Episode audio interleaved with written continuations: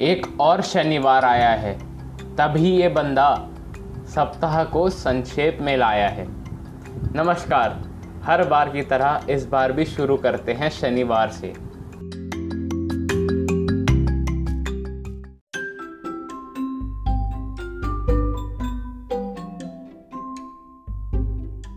शनिवार को यूपी सरकार का बयान आया था।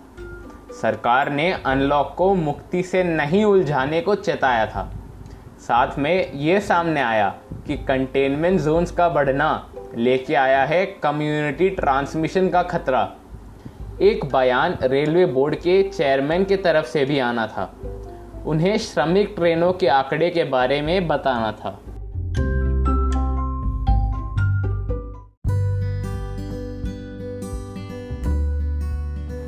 रविवार आया तो सीबीएसई के रिज़ल्ट अगस्त 15 से पहले आने की खबर सामने आई। और स्कूल अगस्त में खोलने पर विचार करने की खबर ने भी सुर्खियों में जगह पाई। इस दिन महाराष्ट्र में मामलों के आंकड़े चीन से आगे निकल गए। साथ में केंद्रीय स्वास्थ्य मंत्री दिल्ली पे आंकड़ों को छिपाने का आरोप लगा गए।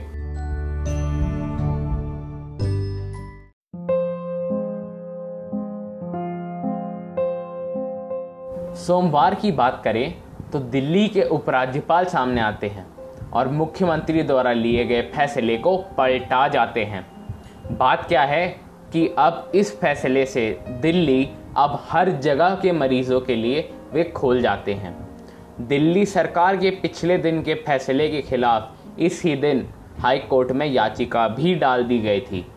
केंद्रीय मंत्रालय द्वारा एक आंकड़ा जारी हुआ आठ करोड़ मजदूरों को दो महीने के अनाज देने के ऐलान के बाद उस वक्त तक सिर्फ़ 20 लाख छब्बीस हज़ार लोगों को ही इसका लाभ हुआ।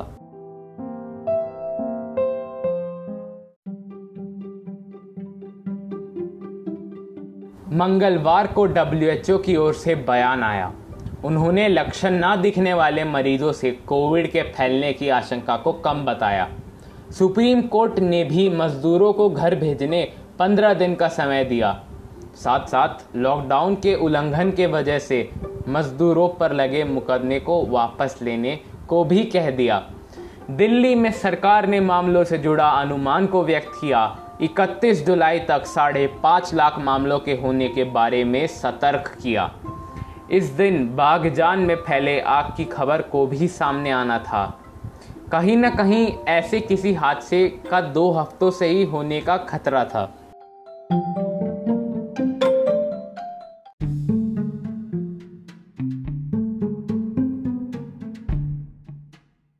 बुधवार को जहाँ महाराष्ट्र मुख्यमंत्री ने लॉकडाउन फिर लाने की बात करके लोगों को चेताया, वहाँ उत्तर प्रदेश सरकार ने गौ हत्या के खिलाफ ऑर्डिनेंस पास कराया।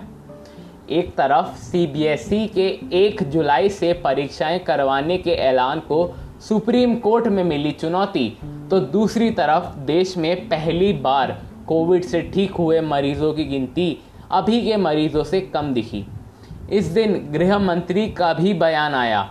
उन्होंने अपनी कमियों को माना ज़रूर, लेकिन साथ में विपक्ष पर सवाल भी उठाया। जब सरकार सत्ताधारी है उस पर आपदा की स्थिति में ज़िम्मेदारी भी होती है। तो ये सवाल इस समय कुछ समझ में नहीं आया।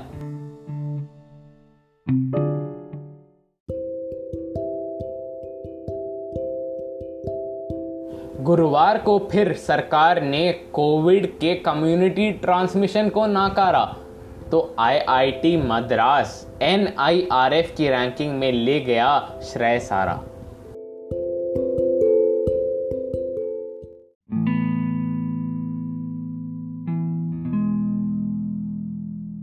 शुक्रवार की बात करें तो ओएनजीसी के एक्सपर्ट ने गैस लीक को संभालने के लिए 25 दिन के वक्त के लगने के बारे में बताया। भारत में मामले इस दिन तीन लाख के पार हुए तो देश ने खुद को दुनिया भर में चौथे स्थान में पाया। कल ही सुप्रीम कोर्ट ने कोविड के मरीजों की हालत को जानवरों से भी बदतर बताया। तो डबलिंग रेट 17.4 दिन के होने के बारे में स्वास्थ्य मंत्रालय ने बताया।